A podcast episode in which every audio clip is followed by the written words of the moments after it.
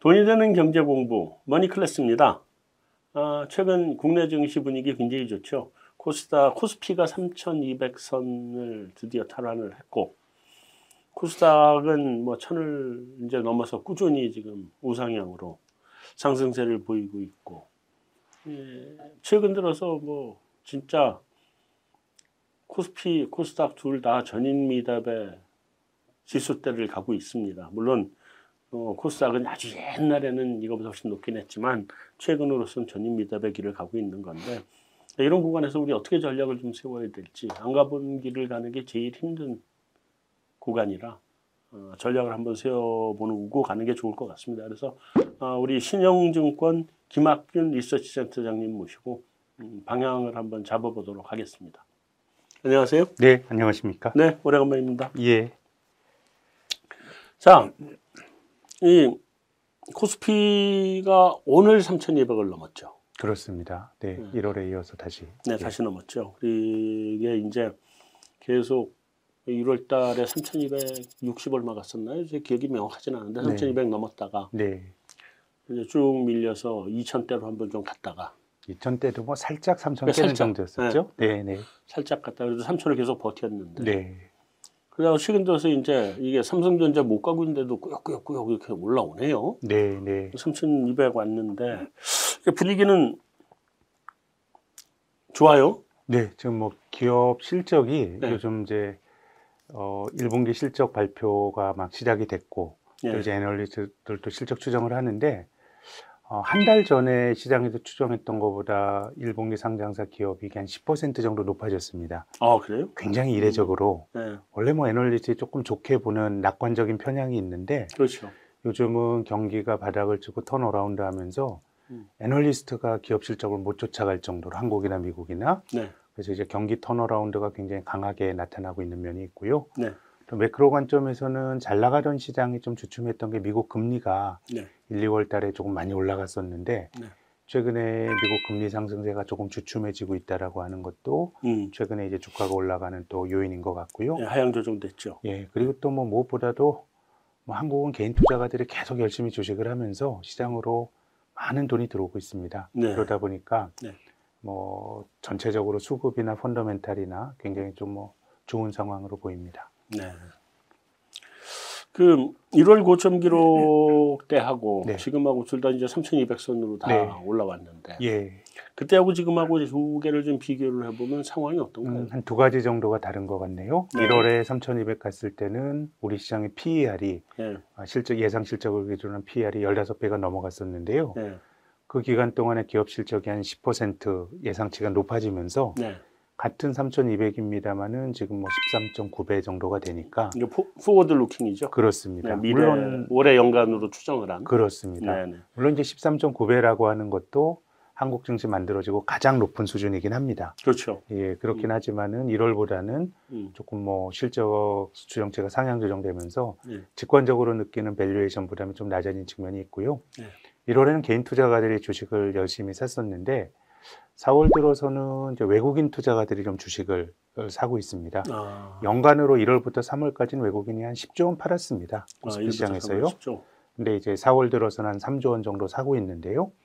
이게 미국 금리가 강하게 올라가면서 그 과정에서 달러 가치가 굉장히 강해졌었죠. 네, 작년 12월에 원달러 환율이 1,080원에서 음. 올해 3월에는 1,140원까지. 네, 이렇게 달러가 강해질 때는 이제 비달러화 자산에서 외국인 자금 이탈하는 경향이 있는데 그렇죠. 달러로 회귀하는 거죠. 예, 근데 지금은 1,140원 같던 환율이 1,110원대까지 떨어지면서 음, 네, 외국인이 사고 있는데 뭐 전체적으로 좀 valuation 부담이 조금 같은 지수대지만 낮아졌다. 음, 외국인이 사고 있다. 이게 1월과 좀 달라진 점입니다. 네. 이게 지금 3,200에 13.9배, 뭐 한 14배 정도 된다고 그냥 계산을 해보면 네. 한 배 정도 지금 낮춰진 거잖아요. 근데 올해 여전히 15배, 14배 우리나라 역사상 PER 중에 가장 높은 수준들이잖아요. 네, 제가 증권회사 한 20년 다니는데 예. 한국 시장은 늘 저평가였습니다. 주가 그렇죠. 지수가 2000일 때나 500일 때나 늘 저평가였는데 네. 최근에는 우리 증시가 중국이나 홍콩 이런 데보다 높아졌고요. 네. 어, 이탈리아보다도 높아졌고요. 영국, 독일과 비슷한 수준이니까 음. 어, 시, 시장에서는 최근 1년 동안에 Korea discount가 아주 극적으로 완화가 되는데요. 네, 이게 네. 뭐 시장이라는 게 늘 바뀌는 거라서 아 그렇죠. 이게 뭐 얼마나 될 거냐 알기는 어렵지만 음. 제 생각엔 이것이 구조적인 rerating일 수도 있다고 보는 거는 음. 우리가 Korea discount라는 말 속에는 어, 글로벌 투자를 하는 외국인이 한국 주식을 굉장히 좀 가치를 낮게 볼 거다라고 하는 게 암묵적으로 깔려 있는데요. 네. 우리나라가 외환위기 이후로 자본시장을 개방한 이후로 외국인은 기본적으로 한국 주식을 계속 샀습니다. 네.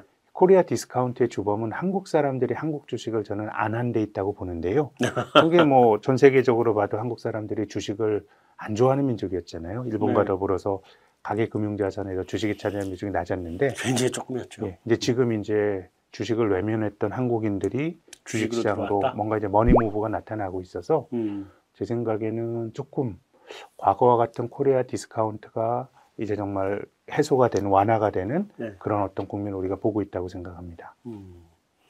그럼 뭐 그럼에도 불구하고 하여튼 이게 구조적으로 우리가 PER- 높은 PER로 가는 게 아니라 그러면 네, 물론 구조적으로 높은 퍼로 갈 수도 있죠. 왜냐면 워낙 저금리 상황으로 갈 거니까 네, 퍼가 높아져야 이제 정상이잖아요. 저금리 네, 네.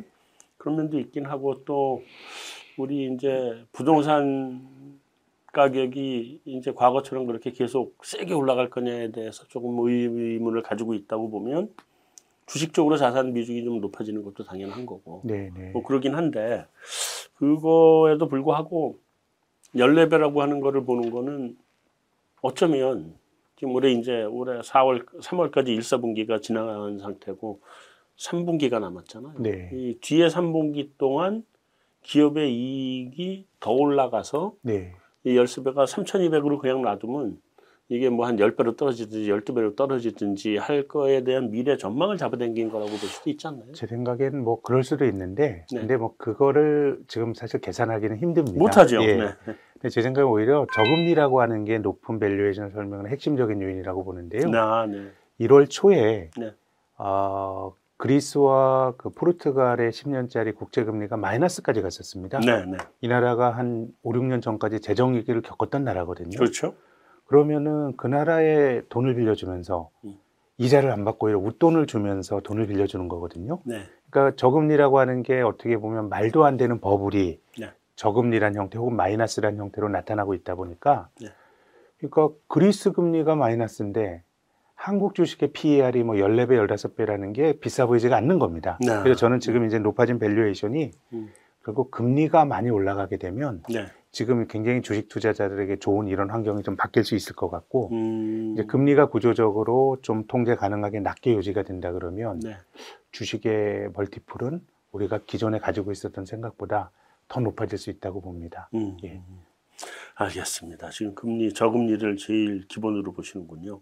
자, 아까 좀 아까 방금 뭐 말씀을 좀 하시긴 하셨는데 외국인 투자자가 1, 3월 기간에 네, 10조 매도로 대응하던 게 4월 들어서 지금 3조 매수다. 네, 근데 확실하게 귀환한 거예요. 계속 왔다리 갔다리 하는 것 같아가지고. 그렇게 보진 않습니다. 왜냐하면은 네, 네. 뭐 외국인 투자가의 그 매매 행태를 설명하는 많은 논거들이 있지만 네.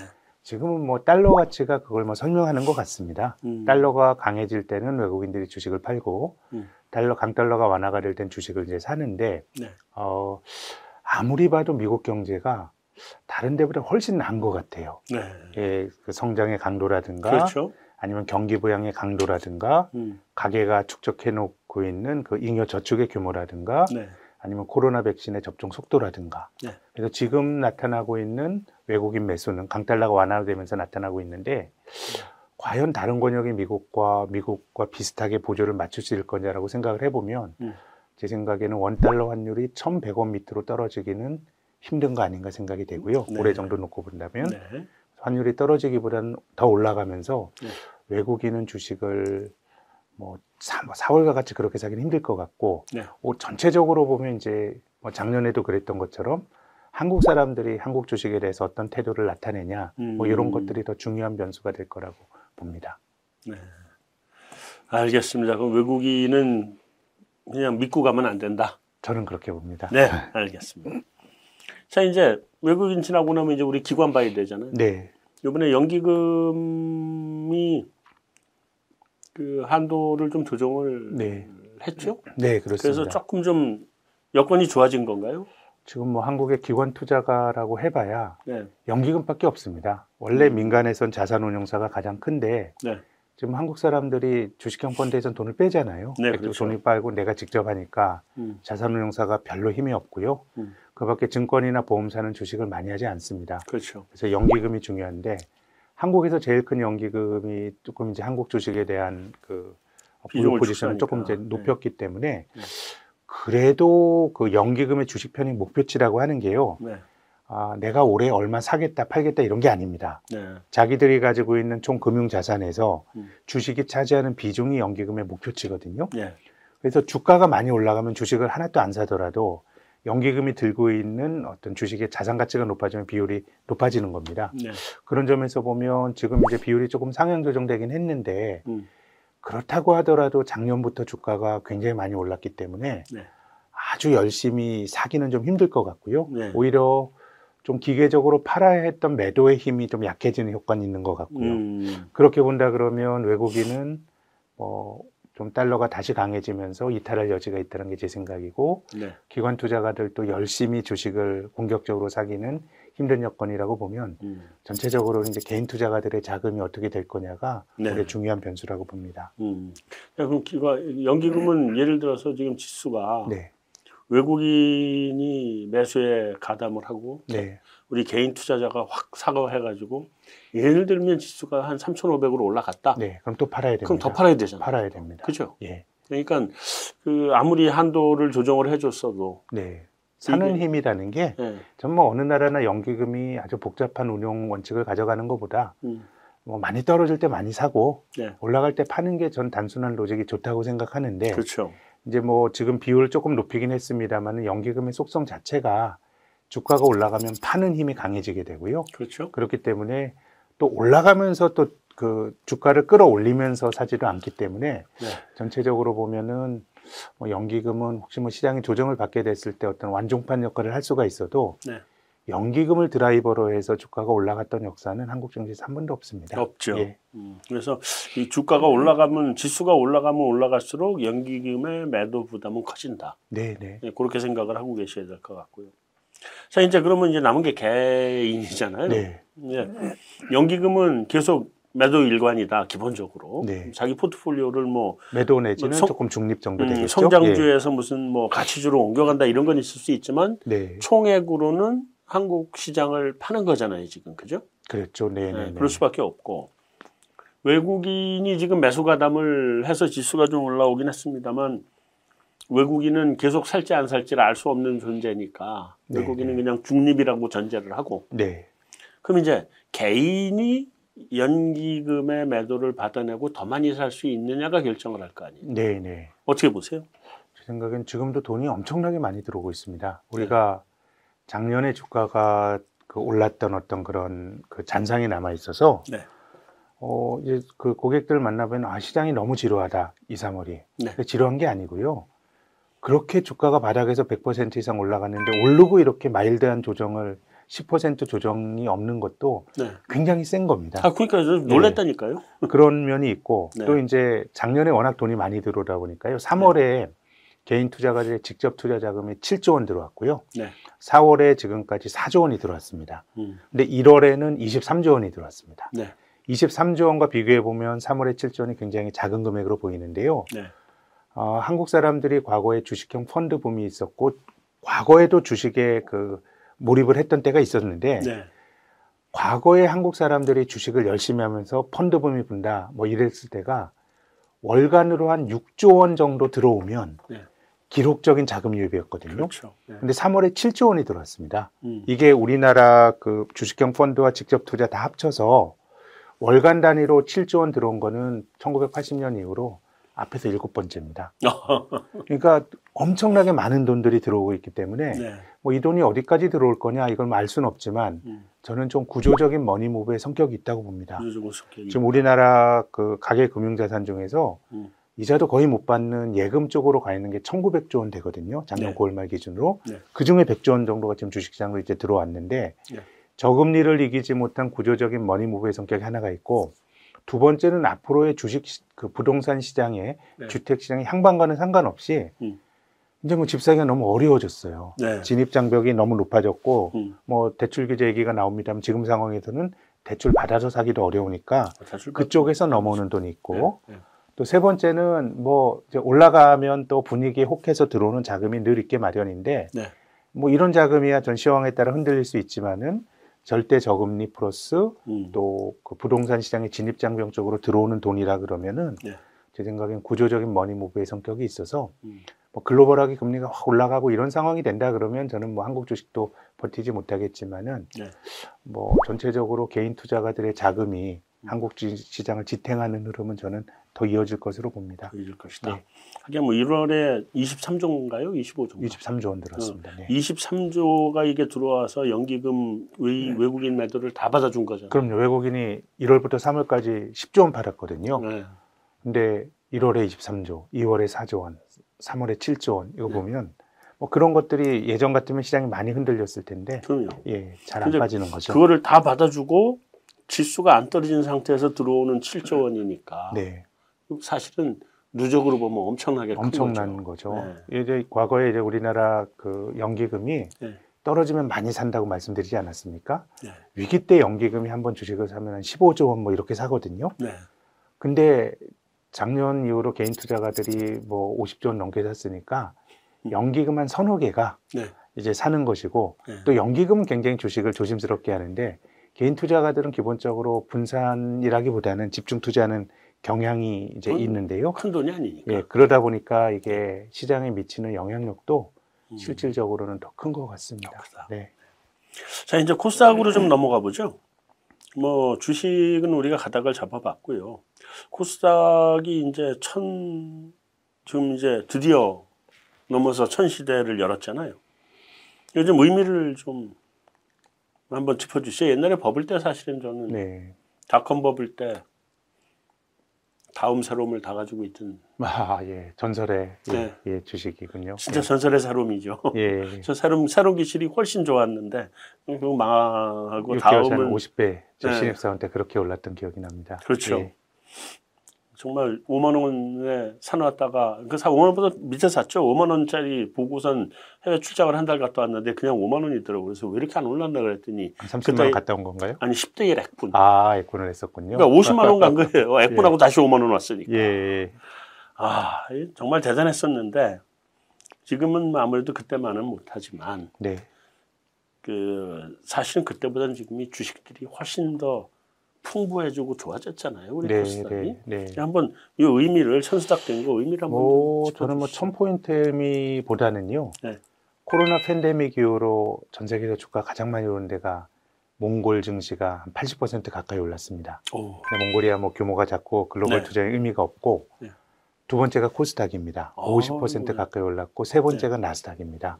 그러니까 나스닥보다 더 많이 더 올랐네. 많이 올랐죠. 최근 동안에 보면. 근데 네. 이제 코스닥 시장은 한국은 코스피 시장은 외국인과 기관 투자가의 영향력이 큰 시장이고 네, 코스닥은 거의 전적으로 개인 투자가들 중심의 시장입니다. 그렇죠. 그래서 뭐 개인 투자가들이 좀 어, 성취를 이뤘을 확률이 높기 때문에 음, 굉장히 뭐 그 자체가 좀 기쁘고요. 네, 다만 이제 천 포인트라는 것 자체가요. 보통의 주가 지수는 지수가 만들어질 때 100으로 출발합니다. 네. 우리나라 종합 주가 지수가 1980년 1월 4일 날 100으로 출발해서 그랬죠. 예. 지금 32배 올라서 3,200 가 있는 건데요. 네, 코스닥은 96년에 만들어졌습니다. 네. 그대로 100으로 출발했어요. 네. 근데 그 다음 새로움이 그런 올라갔던 닷컴 버블 때 코스닥이 한 300까지 갔다가 네, 이게 급락을 하면서 2004년도에 한 40까지 떨어졌습니다. 네, 근데 이 40까지 떨어지니까 어떤 일이 발생하냐면 40에서 코스닥 지수가 1포인트 움직이면 네. 우리의 직관으로 1포인트 움직이면 아무것도 아니거든요. 네, 근데 상승 등락률로는 한 2.5% 되는 거예요. 그렇게 되죠. 그럼 지금의 코스피 레벨로 보면 한 8, 90포인트가 움직이는 거거든요. 네, 네, 그러니까 그런 거에 대한 조금 이제 직관과 이 인덱스의 괴리가 있다 보니 네. 코스닥 시장이 곱하기 그냥 40에서 10을 해가지고 곱하기 10을 해주자. 400을 된 거예요. 그렇죠. 그럼 이제 주가 지수가 96년에 사실 1000으로 시작해서 음, 지금 1000으로 갔으니 네. 뭐 이게 뭐 그렇게 큰 의미가 있다라고 말하기는 힘든데요. 네. 아무튼 뭐 최근에 개인 투자가들의 자금이 많이 들어오고 하면서 어 1년 동안의 성과가 가장 좋았기 때문에 뭐 개인들의 영향력이 커진 결과물로서 음. 뭐 그렇게 볼 필요는 있을 것 같습니다. 예, 코스닥에서 돈들을 좀 벌었다. 뭐 그러리라고 그런 거죠? 생각이 됩니다. 네. 그리고 뭐 전 의미는 이런 의미 있는 것 같아요. 저는 두, 두, 양 두 번을 다 전 경험한 사람이잖아요. 그때는 버블 끝나고 난 다음에 없어진 기업이 수도 없이 많았어요. 수도 없지 않아. 지금도 많이 없어지고 있습니다. 없어지겠지만 그때는 코스닥에 있던 기업들 절반은 없어졌을 거예요 아마. 음, 많이 없, 뭐 갑자기 예. 없어졌어요. 예. 근데 요번은 그때 같지는 않을 것 음. 아니냐. 그리고 뭐 주식 종류도 많, 그때보다 많아졌고. 음. 그래서 그런 면에서는 이제 우리 개미 투자자들도 음, 코스닥에 투자하기 좋은 세상이 오긴 왔다. 그때에 비하면. 음. 그런 그런 그런 생각이 들더라고요. 자, 코스닥 업종별로 좀 봐주시죠. 어떤 업종이 지금 대체로 뭐 주- 요즘은 중가요? 전체적으로 제조업 주식들이 많이 올라갑니다. 아, 네? 코스피나 아니면 네. 코스닥이나 그래서 네. 뭐 지금 뭐 종이 목재나 건설이나 이런 음. 제조업 주식들이 많이 올라가는 게 네. 뭐 코스피 시장이나 코스닥 시장이나 공통적으로 나타나는 현상이고요. 음. 어, 그러다가 4월 들어서는 바이오 주식들이 조금 힘을 내고 있습니다. 네, 네. 이게 뭐 코로나가 확산세가 진정이 안 되고 이런 영향들이 조금 있는 것 같아요. 그러니까 바이오가 한번 쫙 작년에 올랐다가 조정을 예, 받은 거죠. 조정을 받다가 그러니까 네. 전체적으로 보면은 전통적인 제조업 주식들이 여전히 무게 중심이 있는 것 같고 네. 코스닥 시장이 과거엔 벤처 중심의 시장이었고 IT 중심의 시장이었는데 네. 지금은 안 그렇습니다. 음. 정체성은 한국의 중소기업 중심의 시장이고 네. 그래도 비중이 높은 게 바이오입니다. 음. 어떻게 보면 산업적으로는 바이오 중심의 시장이라고 말할 수 있는데 네. 4월 들어서 그래도 바이오 주식들이 좀 힘을 내면서 네. 코스닥 지수 1000포인트 때까지 올라갈 수 있었습니다. 음. 그 바이오 좀 더 간다고 봐야 되나요? 어떻게 봐야 되나요? 뭐 잘 모르겠네요. 근데 바이오가 3, 4년에 한 번씩 코로나 팬데믹 이전에도 네. 2014년, 15년에 급등을 했고 음. 또 굉장히 어려운 시기를 또 거치다가 음. 또 급등을 하고 이런 패턴들이 시세 분출을 해주잖아요. 네, 정기적으로. 그래서 뭐 크게 보면은 굉장히 이제 변동성은 커서 네. 그 기간 동안 주식 들고 있는 분들은 마음 고생이 컸을 것 같긴 한데 네. 큰 흐름에서는 뭐 새롭게 떠오르는 종목도 있고 음. 장기적으로 주가 지수의 저점을 계속 높이고 있어서 네. 뭐 단기적으로 모르겠습니다만은 조금 음. 긴 호흡으로 보면은 음. 뭐 이런 쪽에 바이오 쪽에서도 저는 기회가 있으리라고 생각이 됩니다. 좋다. 네. 네. 자, 이게 천 지금 넘었어요. 넘었는데 네. 이 중소형주 여전히 싸다 이렇게 이런 주장들도 하시는 분들이 아유, 근데. 중소형주가 싸다는 게 의미가 없습니다. 뭐 그런가요? 코스피와 삼성전자 비중이 크고 네. 이게 군집으로서의 의미가 있는데 네. 우리나라는 시가총액 큰 100개를 빼면은 나머지가 전부 중소형주거든요. 네. 그럼 그 구성하고 있는 종목들의 편차가 너무너무 커서 네. 이게 뭐 그것이 한꺼번에 싸기 때문에 중소형주가 그만, 그만한 어떤 동질성을 갖고 있다고 말하기는 힘들고요. 네. 앞서서 제가 그 전통적 제조업 주식들이 강하다고 말씀을 드렸는데 네. 어, 소위 뭐 untact나 이런 주식들은 장기간 올랐고 네. 제조업 주식들은 뭐 그렇게 사실 최근 몇 달 오르는 거거든요. 네. 그래서 뭐 valuation으로 보면은 뭐 중소형주라기보다는 음. 뭐 대형주, 중소형주 막론하고 그래도 전통적인 제조업 주식이 음. 어, 좀 valuation이 상대적으로 싼 것 같습니다. 그래서 전통적인 제조업주라고 하는 거는 실적주. 그렇죠. 올해 뭐 경기가 어쨌든 좋아지니까. 네. 네. 음, 그쪽을 중심으로 해서 봐야 된다. 네. 네. 잘 알겠습니다. 네, 감사합니다. 감사합니다. 돈이 되는 경제 공부 머니 클래스 시작하겠습니다. 어, 두 번째인데요. 사실 이제부터 좀 중요한 이슈를 다뤄보려고 합니다. 아, 이번에 이슈는 공매도 5월 3일 날 재개되죠. 이 부분을 우리가 다들 그 걱정하는 부분이죠. 개, 개미 투자자들이. 그래서 5월 3일 공매도가 재개가 되면 이게 주가가 급락하는 거 아니냐. 이런 걱정들을 지금 많이 하고 있는데 그 공매도에 대해서 일단은 한번 좀 짚어보고 넘어가자. 그래서 이번엔 공매도만 한번 얘기해 보겠습니다. 자, 5월 3일 날 그 부분 재개라고 하는데 사실 전면 개 전면 재개라고 봐야죠. 대부분 큰 종목들은 다 들어오던데. 네 네. 근데 작년 3월에 코로나 팬데믹 국면에서 공매도를 막았죠. 네, 네, 그래서 6개월 한 9월에 원래 재개해야 되는데 네, 그때도 좀 연장을 해서 5월 3일에 이제 재개가 되는데요. 네, 네. 뭐전 종목을 대상으로 하는 건 아니고 그렇죠. 코스피 200, 코스닥 150 종목 네. 큰 종목들 중심으로 공매도가 재개되게 됩니다. 큰, 큰 종목은 다 하는 거고 사실 네. 그죠. 이제 중소형 종목은 우리 전통적으로는 우리 개미 투자자들이 이 중소형 종목을 뭐 좋아하고 대형 종목은 안 좋아한다 이랬었는데 요즘 다 대형 종목을 하니까 네, 네. 사실은 개미 투자자들이 좀 걱정이 좀 되겠어요. 요즘 뭐다 삼성전자 사잖아요. 네, 네.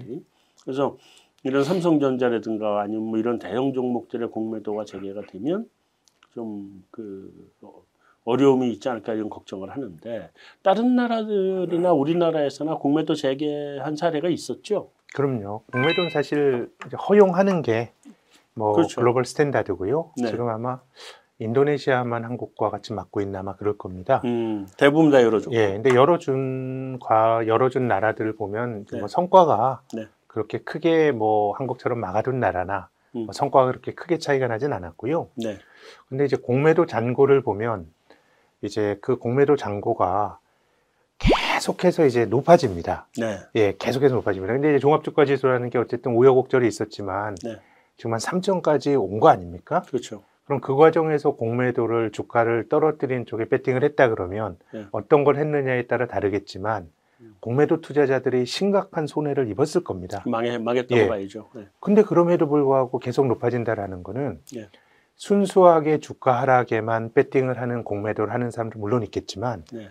대부분의 경우는 특히 사모펀드들은 주식을 사서 buy and hold하는 long only 펀드들은 굉장히 적고요. 네. pair trading이란 걸 많이 합니다. 네. 그러면은 A 백화점이 좋고 다른 편의점은 나쁘다 그러면 편의점을 공매도로 팔고요. 네. 백화점을 삽니다. 네. 근데 파는 거는 공매도 잔고에 잡히는데 네. 사는 거는 이건 그냥 시장에 사는 거니까 빠- 따로 집계할 필요가 없는 겁니다. 그렇죠. 그래서 우리가 보고 있는 공매도 잔고 안의 상당 부분은 네. 반대편에서 매수가 같이 있다고 보는 게 맞을 것 같고요. 네. 근데 뭐 어쨌든 어찌 됐건 간에 개별 종목 하나하나에는 공매도가 재개가 되면 어쨌든 주가 하락에 배팅을 하는 힘이 생길 수가 있기 때문에 네. 뭐 개인 투자가들 입장에선 뭐 걱정을 뭐 할 수도 있다고는 봅니다. 음, 그러니까 그 같은 뭐 동일 업종에 네, 두 개의 주식 중에 네, 이게 저평가된 것 같고 이게 고평가된 것 같으면 네. 고평가된 거 팔아서 생긴 돈으로 아닙니다. 동시에 하는 거죠. 그러니까 예. 그러니까 동시에 하는데 네, 네, 네. 여기를 팔아서 생기는 돈으로 이걸 사는 거죠. 그러니까 네, 동시에. 동시에 하긴 네. 하지만 네, 그렇게 해서 어 이게 주가 올라가고 이게 좀 떨어지고 그러면 이제 거기 돈을 버는. 네, 네. 그 사실 그게 주가를 적정 가격으로 만들어주는 효과가 있는 거잖아요. 그 나름의 뭐 그 답이 있는 건 아니지만은 네. 나름의 가치를 기준으로 해서 그럼요. 어떤 고평가된 종목은 조금 어, 버블을 맞고 네. 저평가된 종목은 이제 올리는 효과가 있어서 네. 어, 물론 이제 이런 건 있을 수 있습니다. 저는 우리가 보는 공매도 잔고의 상당 부분은 반대편의 매수가 같이 딸, 딸려 있는 페어 트레이딩의 산물이라고 보는데 네. 어, 바이오 주식처럼 굉장히 논란이 되는 주식이 있습니다. 네. 어, 저 주식은 너무 비싼 것 같아. 네. 좋게 보면은 굉장히 좋게 볼 수 있고 네. 또 다른 각도에서 보면 또 정반대로 너무 버블이라고 볼 수 있는 그런 섹터의 주식들은 네. 실제로 주가 하락을 노린 음. 공매도나 이런 것들이 있을 수도 있다고 생각을 하는데요. 네. 저는 대형주들의 경우에 삼성전자를 누가 공매도 친다고 생각을 해보겠습니다. 근데 공매도가. 얼마나 들어가야 거기 영향이 있겠어요. 그러니까 못 치죠. 그래서 실제로는 네. 제 생각에는 시장 전체적으로 어떤 영향이 있다기보다는 음. 좀 논란이 되는 음. 어떤 성장 주식들에 대해서는 제 생각에는 좀 영향이 있을 것 같고 네. 그런 점에서 보면 저는 바이오나 이런 쪽은 뭐 굉장히 이제 그 산업이나 종목을 보는 관점의 차이가 편차가 큰 섹터거든요. 네. 그런 쪽은 저는 공매도 재개가 악재일 것 같고요. 네. 뭐 시장 전체적으로는 뭐 그냥 중립적인 효과가 아닐까 그렇게 생각을 합니다. 음. 그 사례를 보면 뭐 우리- 우리나라도 이게 충격이 없었던 때도 있고 있었던 때도 있고. 네네 그렇습니다. 이번에 외국들도 보면 뭐 당일은 좀 충격이 있는 것 같은데 며칠 지나고선 다 원상복귀한 데도 네. 있고. 그뭐 인과관계가 네. 그 시점에서 공매도 재개만 영향을 준 건지 음. 다른 영향을 줬는지 이거를 알 수는 없기 때문에 네. 조금 이제 시간을 늘려서 음. 공매도 금지와 재개의 효과를 봐야 되는데 네. 뭐 그런 점에서 보면은 아주 공매도를 막아놓은 게 주가 상승을 가져온 직, 그 중요한 원인이라고 하는 네. 그런 인과관계를 찾기는 좀 힘들다는 게 제 생각입니다. 힘들다. 네. 자, 이제 요번에 이제 드디어 5월 3일 날 재개를 합니다. 네. 하는데 이게 이제 어떤 사람은 공매도 못할 거다. 별 문제 없다. 네. 하는 입장도 있고. 네. 네. 또 어떤 사람은 지금 주가 너무 많이 올라와서 네. 이거 이번 공매도가 증시 조정을 한번 갖고 올 거다라고 네. 네. 얘기하는 부분도 네. 있고 네. 어, 어떻게 생각하세요? 저는 시장 전체적으로는 큰 영향이 없을 거라고 보고요. 네, 근데 좀 말씀드렸던 것처럼 어, 성장 주식들 음. valuation이 뭐 굉장히 높습니다. 뭐, 네. 뭐 바이오나 이런 쪽에도 정말 매출도 제대로 발생하지 않는데 음. 어떤 신약에 대한 기대감으로 주가가 형성이 시가총액이 뭐 1조 되는 것들, 1조 원 이상 되는 것들도 여러 개 있거든요. 네, PER가 무한대. 예, 그거를 뭐 사실 제가 계산 못할 뿐이지 네. 그 가치가 없다고 말씀드리는 건 아닙니다. 그렇죠. 예, 그 우리가 측정할 수 없을 뿐이 미래 가치를 땡겨온 거니까. 그런 거죠. 네. 근데 그런 주식은 그것이 어떤 공매도 플레이하는 사람들이 답이 있어서가 아니라 음. 굉장히 논란이 있을 수밖에 없는 그런 영역이기 때문에 네. 어, 공매도가 재개되는 주식들 중에서 시장보다 valuation이 아주 많이 비싼 종목들은 음. 저는 공매도의 타깃이 될 수도 있다는 생각이고요. 네. 뭐 그렇지 않은 뭐 시장 부근의 valuation이나 시장 전체적으로 본다 그러면은 뭐 그렇게 공매도 재개가 음. 아, 뭐 어떤 결정적인 주가 변화를 만드는 그런 trigger가 되진 않을 걸로 봅니다. 건들진 않는다. 예. 음.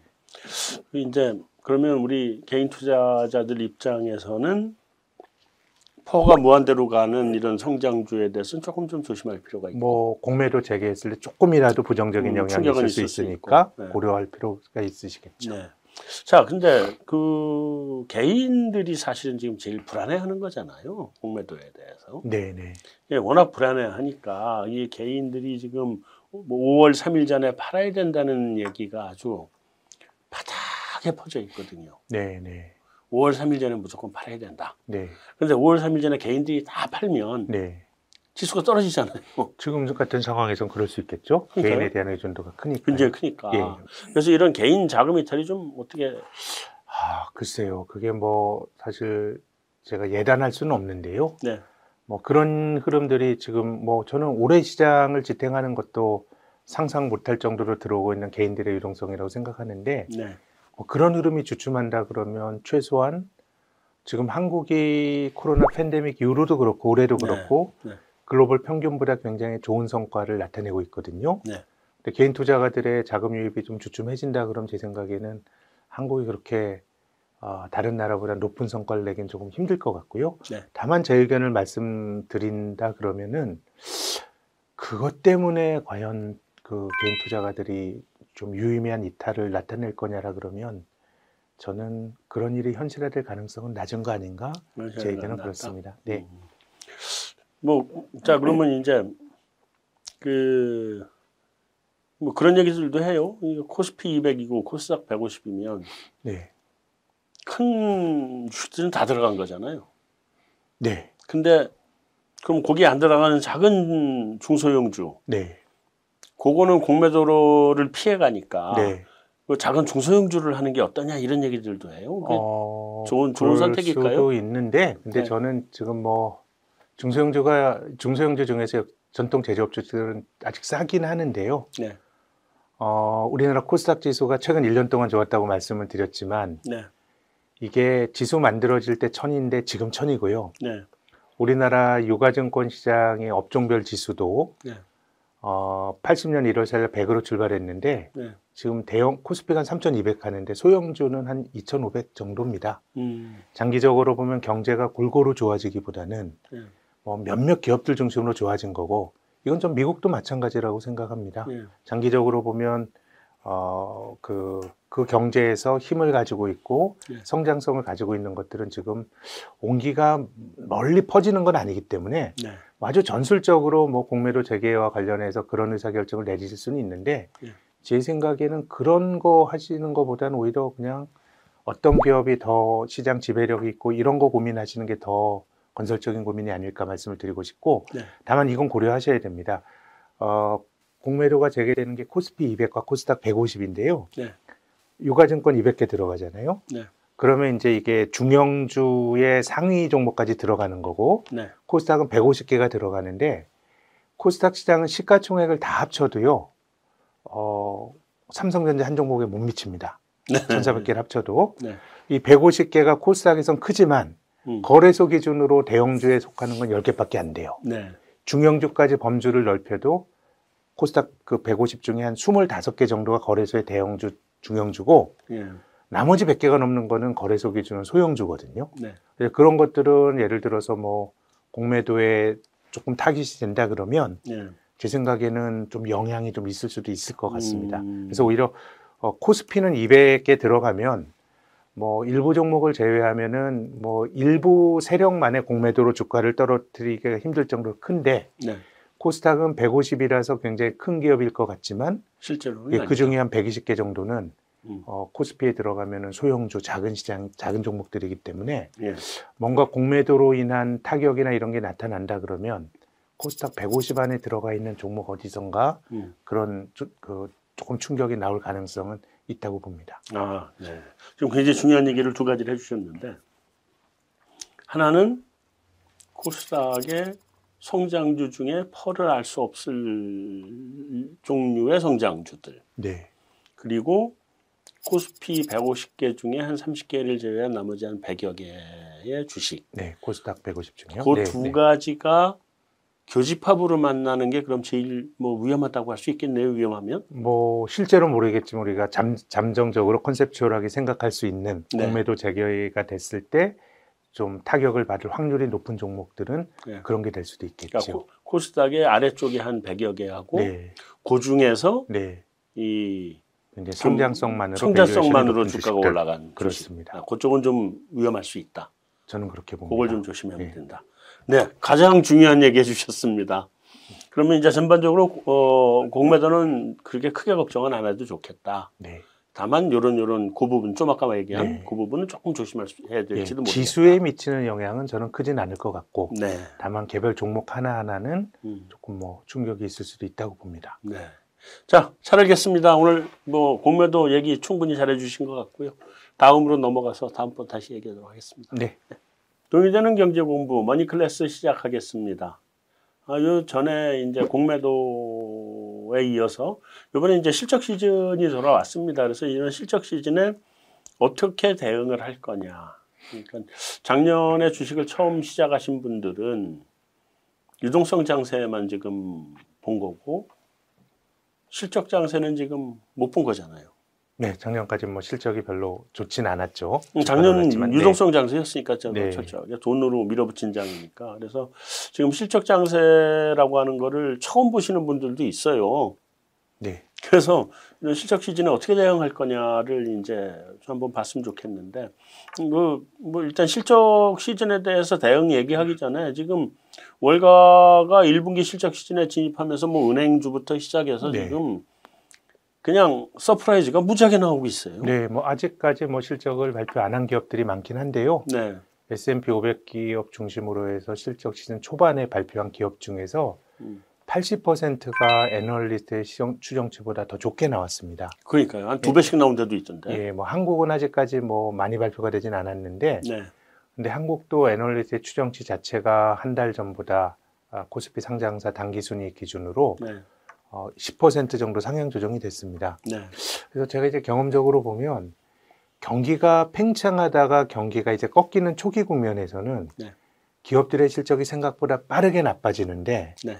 애널리스트가 그걸 못 쫓아가요. 애널리스트는 조금만 나빠질 거라고 하는데 실제로 실적을 발표하면 actual 값은 더 많이 나빠지고 원인 쇼크가 나오죠. 예, 지금처럼 돌아설 때는 바닥에서는 애널리스트들이 보는 것보다 실적이 더 빠르게 좋아지는데 네. 지금이 미국이나 한국이나 전형적으로 그런 흐름 같습니다. 시장에서 보는 consensus보다 발표되는 실적이 훨씬 좋게 나오고 있습니다. earning surprise가 나오는 시기. 네, 네, 그렇습니다. 이번에 1분기 나오고 나면 2분기 거를 볼 때쯤에는 그래도 어느 정도 이렇게 아무래도 조정을 조금 뭐 할 수가 있겠죠. 맞춰서 발, 실적 전망이 나오겠죠. 네, 근데 다만 저는 올해는 실적은 생각보다 좋을 수도 있다고 보는 게 네. 지금 뭐 이제 실적이 좋게 나오는 게 뭐 언택트나 이런 성장 가치로 모장한 종목들이 아니라 네. 전통적인 제조업 주식들이 좋게 나오거든요. 네. 근데 이제 지난 한 7, 8년을 회고를 해보면은 전통적인 산업에서 그렇게 투자가 많지 않았습니다. 네, 그렇죠. 예, 굉장히 뭐 이게 사양 산업이고 뭐 이러면서 그래서 이제 자본주의에서 실적이 망가지는 흐름은 음. 경기가 너무너무 좋아요. 상승세가 일, 팽창 일정 부분 진행이 되면 네. 기업들의 투자는 굉장히 경기가 좋은 국면에서 합니다. 네. 뭐 투자 잘못하면 기업이 나빠질 수도 있는 건데 네. 근데 지난 몇 년 동안은 반도체 정도를 제외하면은 어, 그 제조업 쪽에서 글로벌하게 유의미한 그런 설비 투자가 크지 않았기 때문에 네. 어어 하면서 실적이 계속 저는 애널리스트 보는 숫자보다 음. 적게 나올 수 있을 것 같습니다. 아, 그러니까 2008년 서브프라임 사태 터지고 2011년인가요? 그 원자재 슈퍼사이클이 한번 그랬죠. 왔고 중국이 경기 부양책을 세게 하면서 예. 왔죠. 네. 그때 이후로 2011년 이후로 지금 전 세계 제조업이 다 구조조정만 해온 거잖아요. 구조 조정하고 또 네. 이제 2017년, 18년 트럼프 들어와서는 또 그런 불확실성 때문에 음. 이제 또 투자를 못했기 때문에 못했고. 예, 네. 그래서 뭐 우리가 투자를 할 때는 어떤 과잉이 나올 때가 기업들이 투자를 늘리고 할 때가 사실 보는 국면에서 가장 그럴 듯합니다. 예. 미래에 대한 낙관론이 막 뭐, 많이 팽창하죠. 터져 나오고 그런 네. 건데 네. 지금은 그런 과잉은 별로 없는 것 같아요. 그렇죠. 지금 네. 공급 능력은 부족한데 네, 수요는 급격하게 나오는. 네, 네 그런 것 같습니다. 제조업 실적은 앞으로 뭐 2분기, 3분기 그러니까 예상치보다 계속 높게 나올, 수밖에 것 없겠네요. 그래서 올해 시장이 네, 뭐 기업 실적 때문에 시장이 나빠진다기보다는요. 네, 어, 뭐 실적이 좋아지는 것보다 주가가 많이 올라가면은 이제 valuation이 높아지는 건데요. 네, 이제 주가의 과속인데, 네. 근데 지금 이제 높은 valuation을 지탱하는 건 또 기본적으로 저금리 아닙니까? 네, 네. 그래서 저는 올해 시장의 어떤 싸움은 음. fundamental이 뭐 갑자기 우리가 예상했던 것보다 더 나빠져서 주식이 주저앉는 모습이라기보다 네. 오히려 그 팽창 때문에 인플레이션이 생기면서 채권 시장에서 금리가 좀 통제 못할. 정도로 올라가는 게 네. 그게 저는 조정의 트리거가 되지 않을까 그렇게 음, 생각하고 금융 있습니다. 시장 자체가 반응을 네. 세게 하게 되면 그게 오히려 조정을 할것 네. 네. 음. 요즘 다우가 좀 좋죠? 다우가 좋습니다. 네. 세죠? 근데 나스닥도 뭐 한 10% 약하진 조정 받는. 거다가 다시 올라갔는데 그러니까 요 그래도 올해 전체적으로 보면은 어, 다우 지수가 작년도 한 11월 이후로 네, 뭔가 좀 그 그 상대적으로 초과 수익을 얻고 있고요. 네. 이게 직관적으로 보면 굉장히 뭐 당연한 일입니다. 왜냐하면 올해 경기가 좋아지고 경기가 좀 인플레이션이 생기고 네. 금리가 올라갑니다. 네. 금리가 올라가는 일반적으로 경기가 좋을 때 생기죠. 네. 올라가죠. 그렇지만 이제 투자하는 관점에서는 금리가 올라간다라고 하는 거는 사실 어떻게 보면 투자하는 관점에서는 좋은 변화가 아니거든요. 네, 그러면은 금리가 올라가는 거는 뭐 스타일과 상관없이 모든 주식에게 어느 정도 부정적인 영향을 주는데 네, 전통적인 경기 민감주는 금리가 올라가더라도 실적이 좋아지는 게 숫자로 나타납니다. 네, 근데 작년까지 좋았던 뭐 상당수의 언택트 관련 주식들은 이게 뭐 올해 실적, 내년 실적을 보는 게 아니고 그 기업의 비즈니스 모델을 본 거거든요. 그렇죠. 그러면은 올해 경기가 좋아지는 국면에선 그런 주식이 이기기가 힘듭니다. 아, 당장 숫자가 나오는 주식이 더 좋아 보이는 거죠. 그렇죠. 그리고 상대적인 비교에서도 음. 지금 뭐 소위 전통적인 제조업 주식은 크게 보면은 지난 한 5, 6개월 정도 오른 거고요. 네, 언택트 주식은 또 길게 보면 뭐 한 7, 8년 동안 계속 조정 없이 오른 거기 때문에 그렇죠. 전체적으로 무게 중심은 실적이 좋아지는 좀 전통 산업 주식들이 물론 이제 뭐 산업의 구조적인 변화 이런 걸 보면 이게 그러면 지난 7, 8년 동안 성장주가 올랐던 것처럼 이게 올라갈 거냐 여기에 대해서 뭐 좀 고민이 필요하겠지만 네. 뭐 올해만 놓고 본다 그러면 제 생각에는 상대적으로 우리에게 좀 익숙한. 예, 제조업 쪽이 좀 나아 보입니다. 음. 근데 어쨌든 간에 지금 다우지수 뭐 사상 최고치 계속 날아가고 있고 나스닥도 뭐 말씀하신 거 좋죠. 주춤 주춤한가 하더니 또 다시 다 달리기 네, 시작했고 그렇습니다. 이게 그러다 보니까 미국 증시가 이렇게 보면 하루는 쫙 잡아 뺐다가 네. 그 다음날 어 너무 달렸나 이렇게 좀 주저앉고 또- 네. 또 다시 잡아 뺐다 이게 지금 왔다 갔다 반복인 것 같더니 네. 좀더 달린다고 봐야 돼요. 뭐 굉장히 센 거죠. 뭐 주식이란 게 뭐 아무리 강세장이라도 계속 올라갈 수만 없고 네, 오르고 내림이 반복이 되는데 강세장의 전형적인 특징은 조정은 얕고 반등은 큰 거거든요. 그렇죠. 뭐 전형적으로 그런 이름이 가고 있고 음. 저는 앞서서 지금 뭐 경기라든가 이런 것들이 올해 굉장히 좋아지는데 네, 저는 본질은 저금리라고 봅니다. 음, 그렇죠. 근데 이제 어 뭐 금리 상승세도 2, 3월에 좀 강하게 나타났다가 좀 주춤하고 있는 이런 상황이기 때문에 네, 금리가 유의미하게 올라가지 않는다 그러면은 제 생각에는 주식이 음.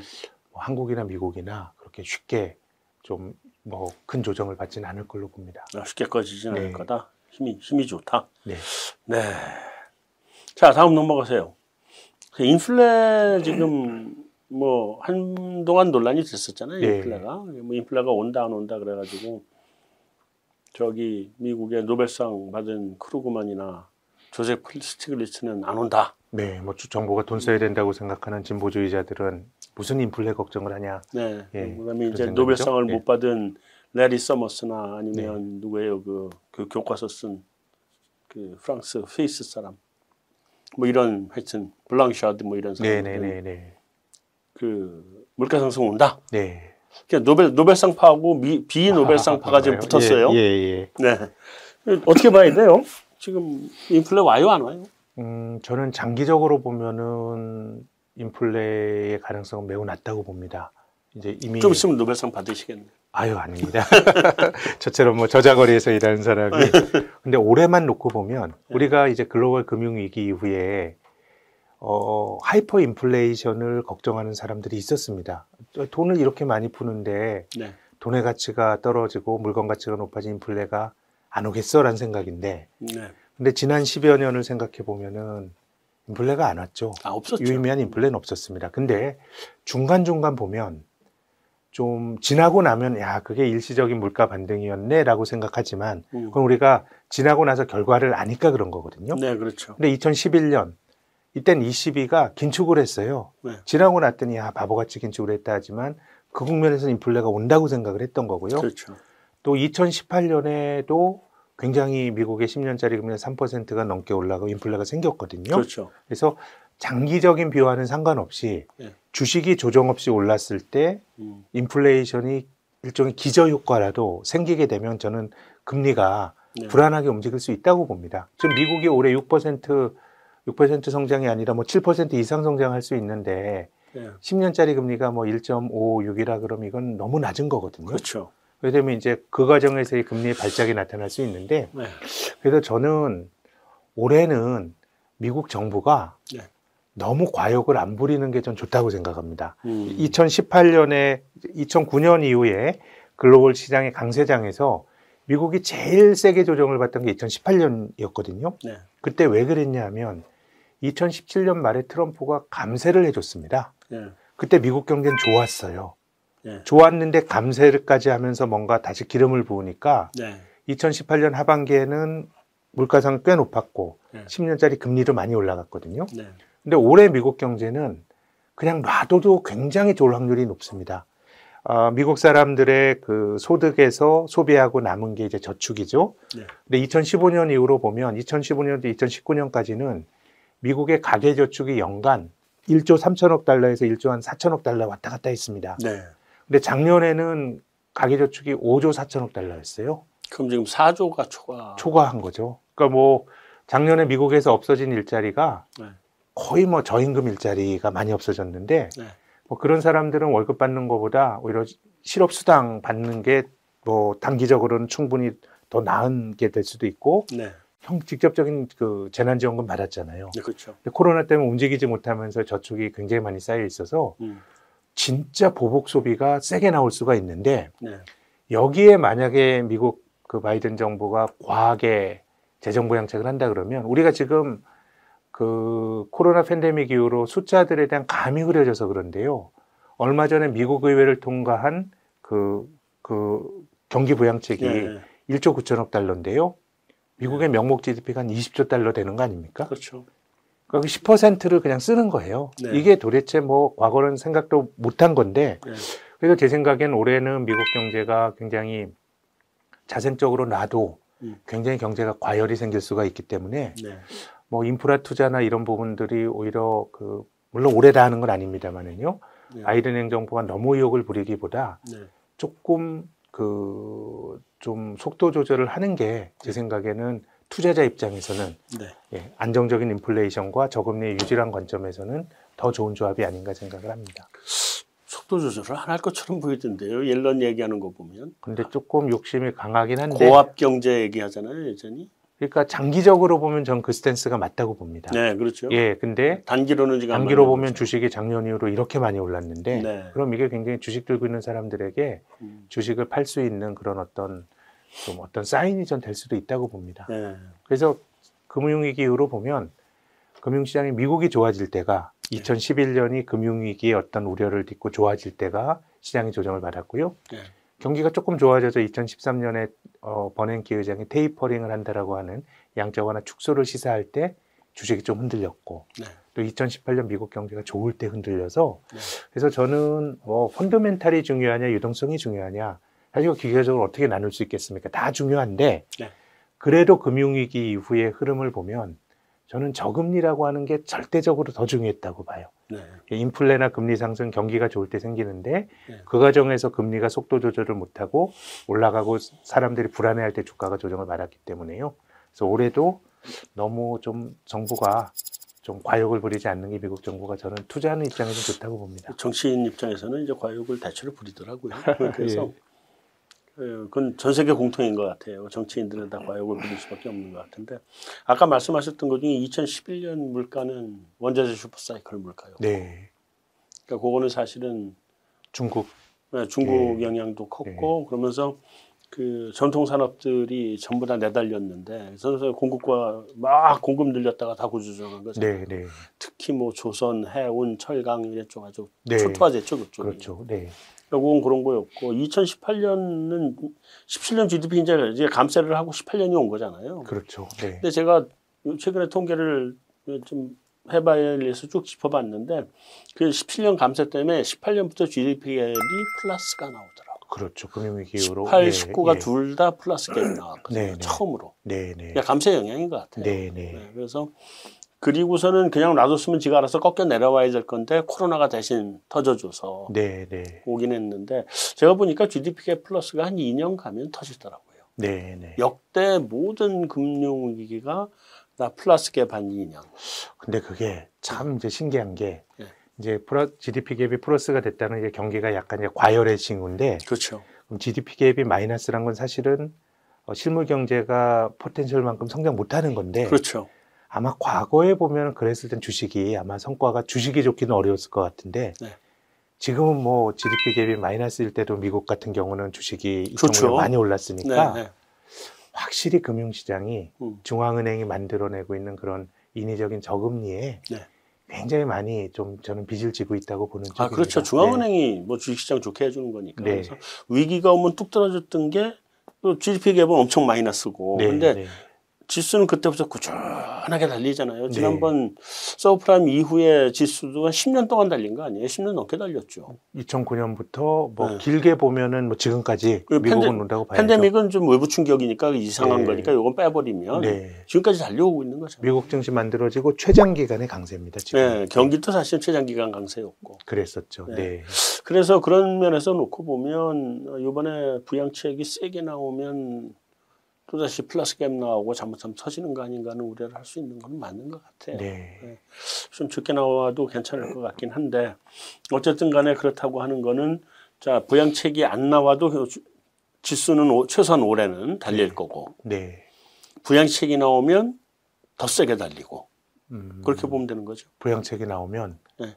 제 생각에는 그 인플레 기대 심리를 어떻게 반영하느냐가 음. 그래서 좀 금리가 올라가면 저는 그것이 경기 회복에 대한 기대를 반영하는 거지만 네.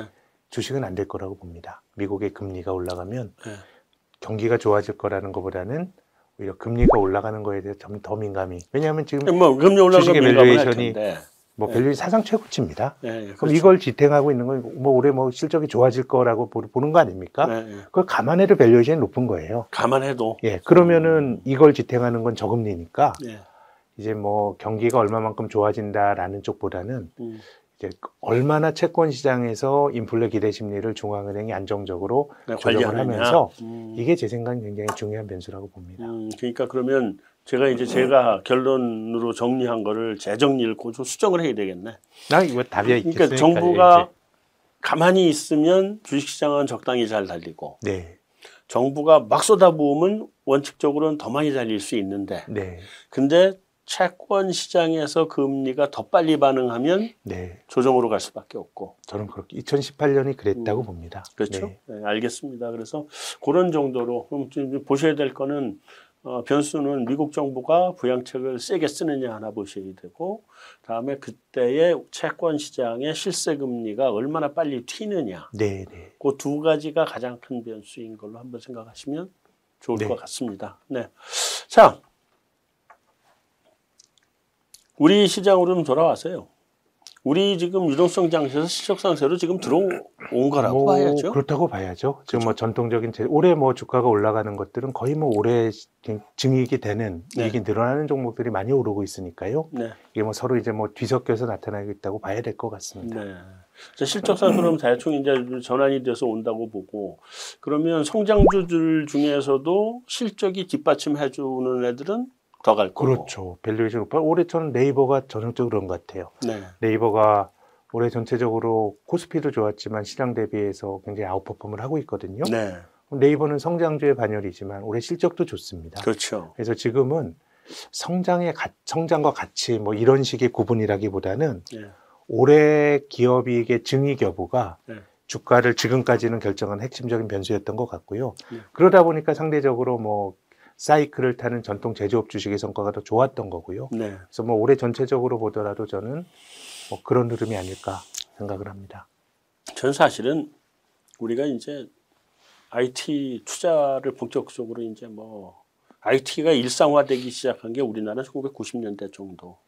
그 전에는 그 제가 사실 1990년대 처음 들으니까 이 현대그룹에서 현대그룹에 있었는데 그래서 전체 PC PCC를 따로 놔두고 아, 네, 그랬던 기억이 납니다. 음, 그랬어요. 다 손으로 이렇게 써서 아이고, 주면 프린터 하나 여직원이 가가지고 네. 막 쳐가지고 프린트하고 예, 예. 그러다가 뭐 자기가 들어가서 하라고 몇 대를 더 늘렸어요. 좀 아, 있다가 네, 예. 그러다가 이제 이게 1인당 1인 1PC로 가기 시작한 거는 우리 현대니까 최고 대기업 중에 하나인데도 뭐 90년대 말경 가면서 1인 1PC로 다 갔죠. 왜냐면 그 때 당시에 연세가 좀 있으신 분들은 PC를 못 썼거든. 네, 네. 그렇게 이제 쫙 움직여서 바뀌어갔는데 어쨌든 그럼에도 불구하고 90년대쯤부터 우리도 IT화가 진짜 IT의 이 4차 산업혁명이 시작됐다고 보면 일부 기업들 나이 그 말하자면 네이버, 뭐 카카오 이런 거는 4차 산업혁명에서 이미 이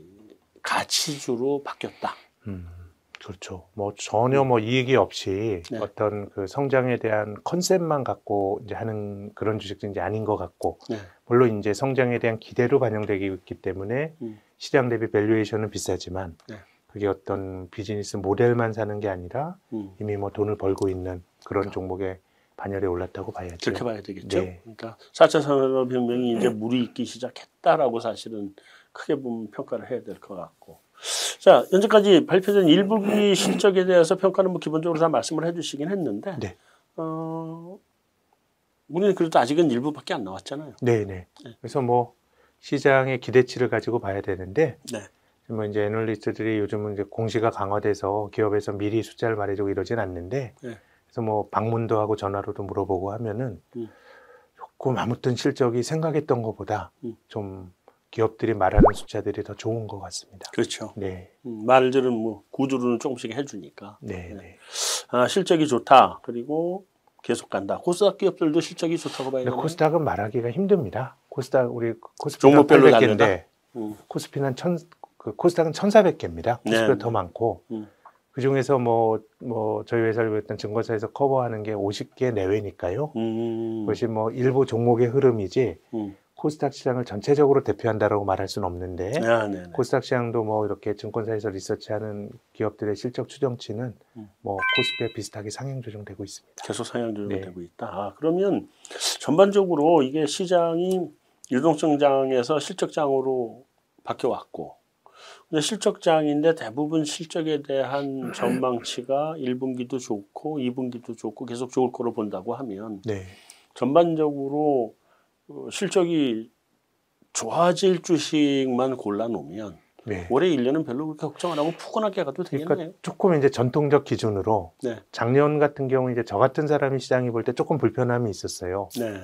어, 물론 이제 제가 뭐 시장에 적응 못했다라고 볼 수도 있는데 네. 아, 돈을 못 버는데 비즈니스 모델만 보고 굉장히 valuation이 비싼 주식들은 음, 이거는 PER 70배, 80배짜리가 막 올라가니까 네. 아, 이게 뭐 새로운 세상의 변화이기도 하지만 좀 불편했는데 네.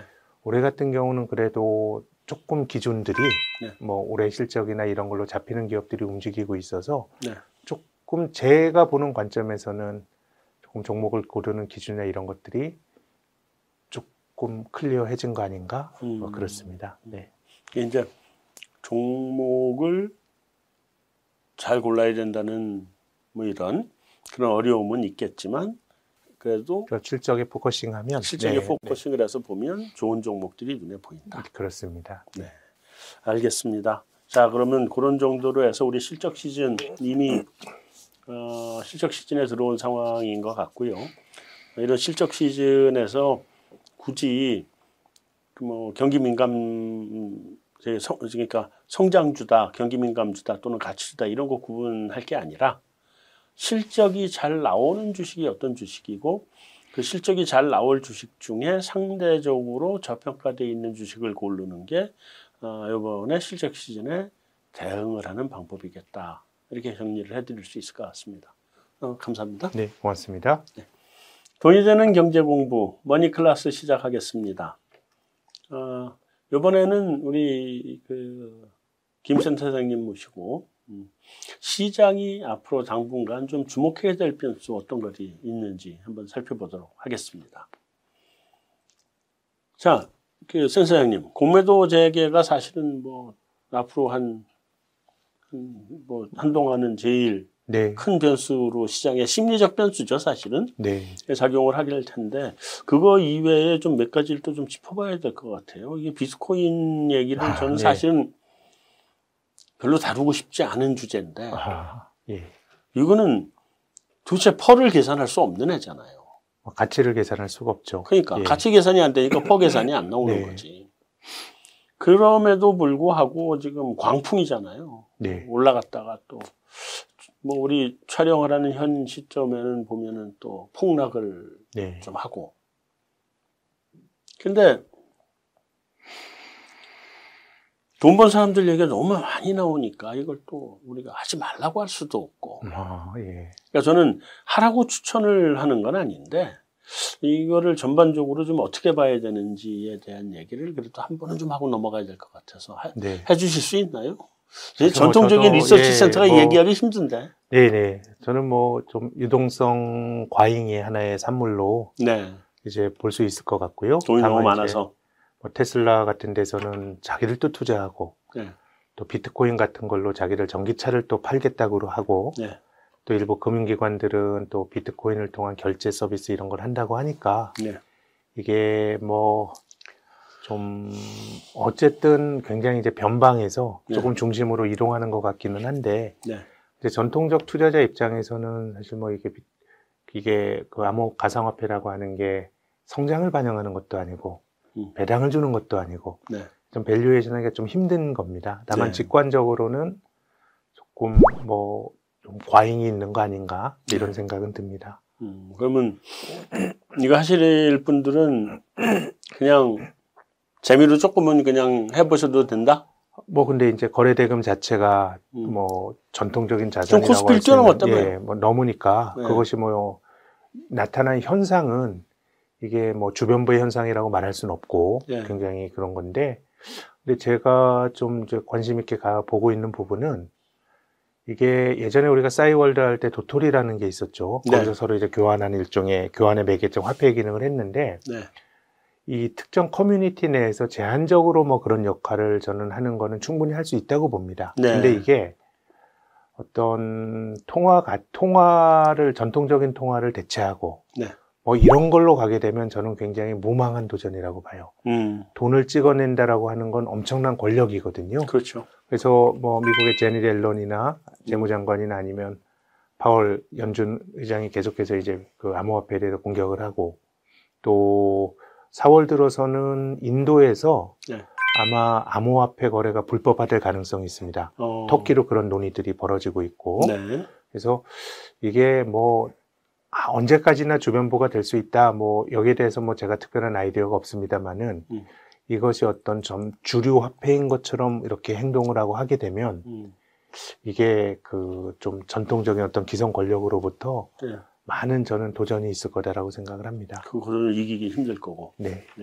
저는 사실은 이런 얘기하면 이 비트코인 하는 분들한테서 엄청난 악플에 시달리게 되긴 할 것 같은데 그래도 생각이 드는 거는 테슬라의 그 저기 회장 누구죠? 일론 머스크. 네, 일론 머스크가 이번에 그 옛날에 2011년인가요? 그때 유가 150달러 전망했던 골드만삭스 아닌가. 음. 그때 골드만삭스가 자기가 원유 선물 시컷 사놓고 난 다음에 150달러 간다고 보고서 내놓고 140몇 달러까지 끌어올리고 다 팔아버렸잖아요. 네, 네. 전 일론 머스크도 지금 그거 하는 거 아닌가 싶은 생각이 예, 들어요. 예, 조금 뭐, 좀 논란의 인물이죠. 네, 전 그거 하는 것 같아서 사실은 좀 불안합니다. 자, 다음 넘어가죠. 그 바이든 그 기후 정상 회의 지금 이제 다시 미국이 참여하잖아요. 네, 네. 관련된 친환경 테마 좀 다시 봐야 돼? 이걸 테마라기보단 저는 네. 앞으로 굉장히 장기간 큰 변화를 반영하고 있다고 봅니다. 아, 트렌드로 간다? 예, 코로나 자체가 네. 제 생각엔 약간의 기후 재앙의 측면이 있는 것 같고, 네. 글로벌하게 논의가 되는 맥락을 보면은 친환경이라는 게 지금까지는 네. 기업이 자율적으로 할 수 있는 규범이었다 그러면 네. 이제 규제가 되는 것 같고요. 네. 특히 유럽 같은 데서는 탄소세 같은 거 논의를 보면 좀 한국 기업들은 굉장히 그 자체가 네. 큰 비용이 늘어난 요인일 것 같은데 네, 부담되는 부분. 친환경은 사실 뭐 글로벌하게 같이 해야 되는데 네. 지금까지 이제 트럼프 행정부는 이제 기후 그 기후 변화나 이런 게 페이크라고 생각을 했었는데 파리 것도 빠져나오고. 그랬었죠. 네. 그러니까 이제 반대 색깔의 정보가 들어갔기 때문에 네. 제 생각에는 이거는 조금 비가역적으로 물론 음. 관련주들 많이 올랐지만 네.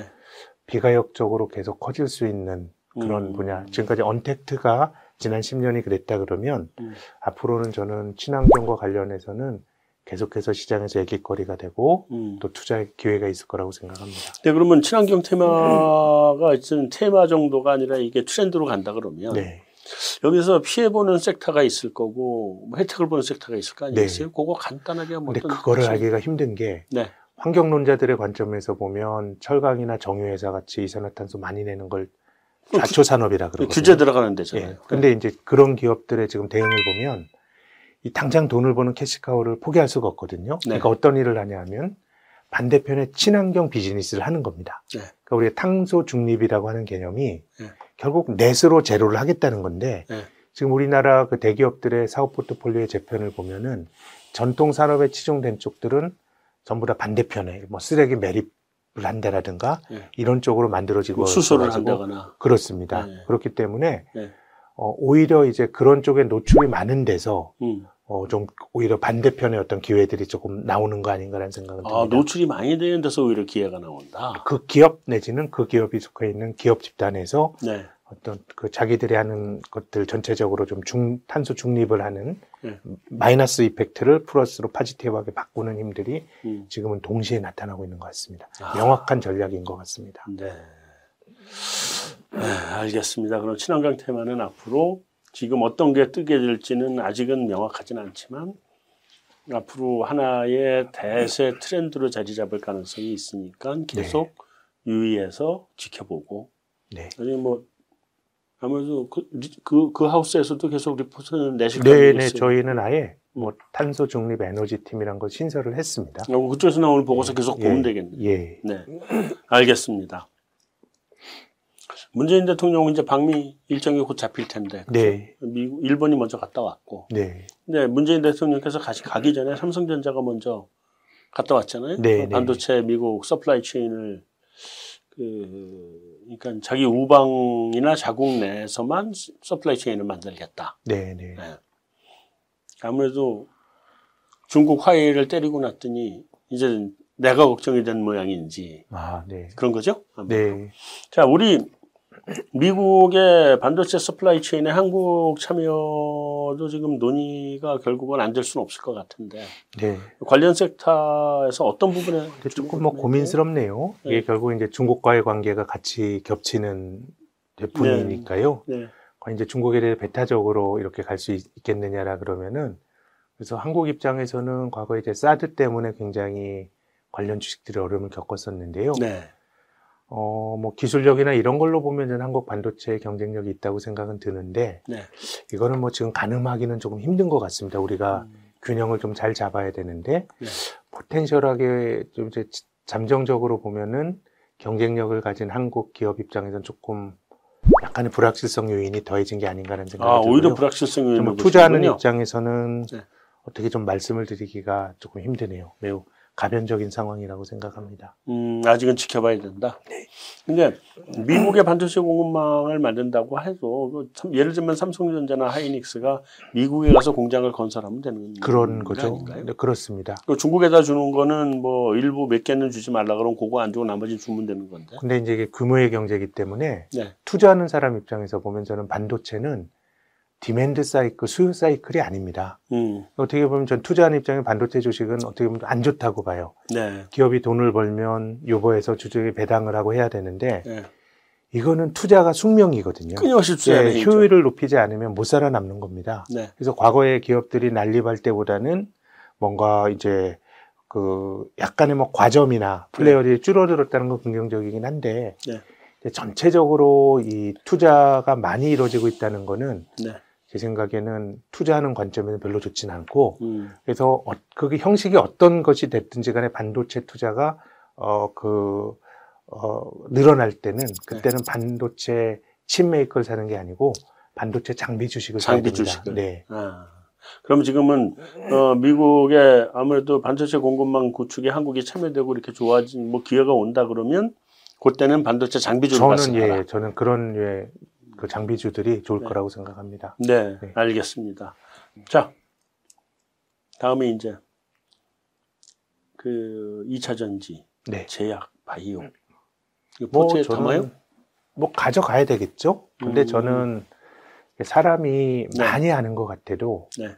잘 모르는 게 훨씬 더 많죠 미래를. 그렇죠.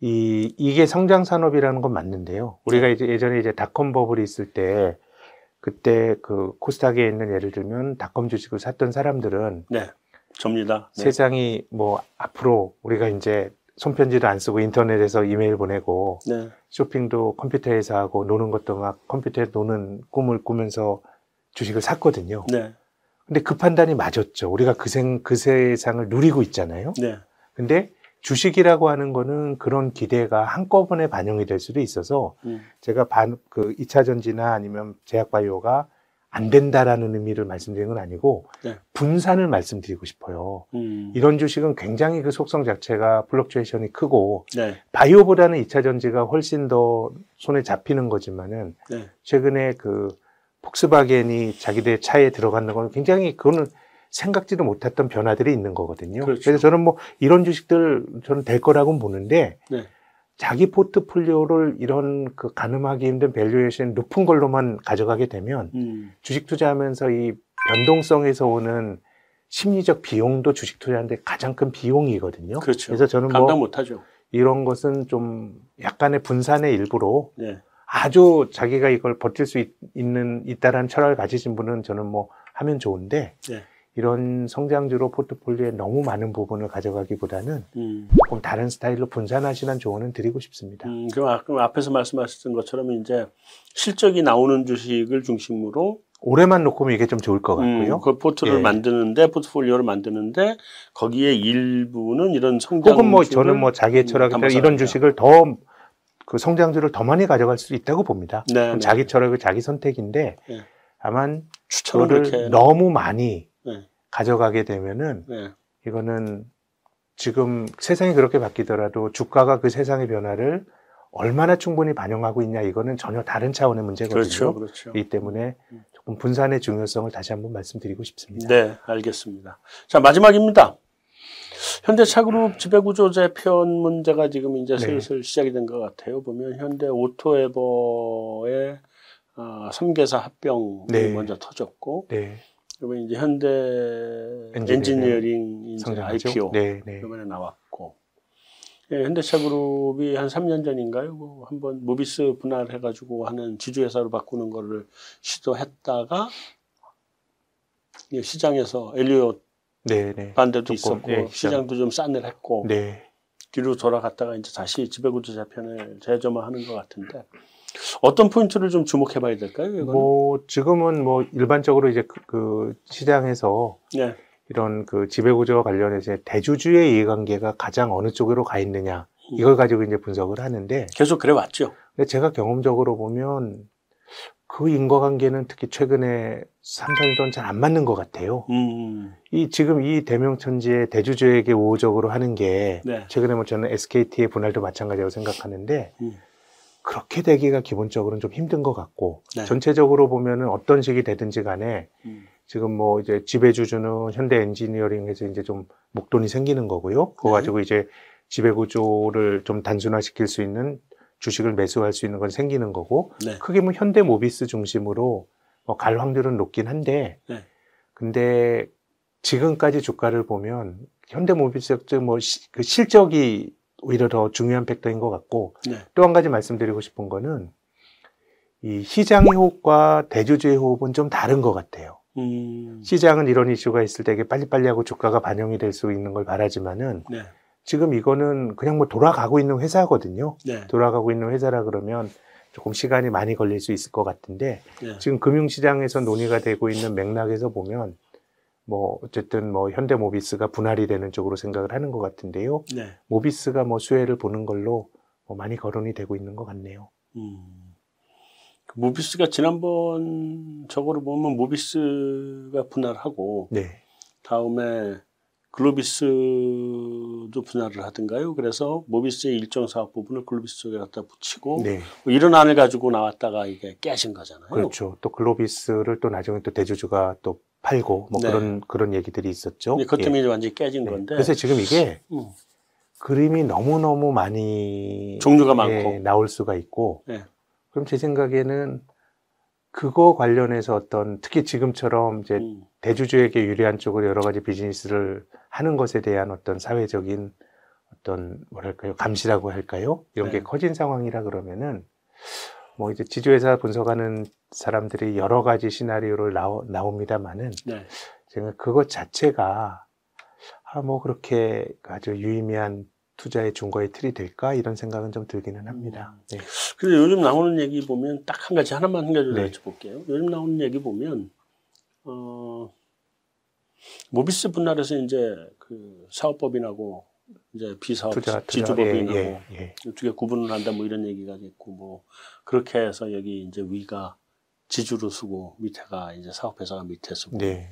서로 주식을 팔고 사고 찍고 뭐 하고 해서 집어넣겠다 이런 얘기인데 그 지주 회사로 바뀌면서 이제 현물 출자를 하고 뭐 이런 것들을 하는 것들의 과세 이연 혜택이 올해 말까지로 끝이잖아요. 지금부터 음. 해가지고 그 과세 이연 혜택을 못 볼 텐데. 그러니까 그런데 지주 회사로 간다고 계속 왜 그거를 그렇게 상정들을 하고 있죠?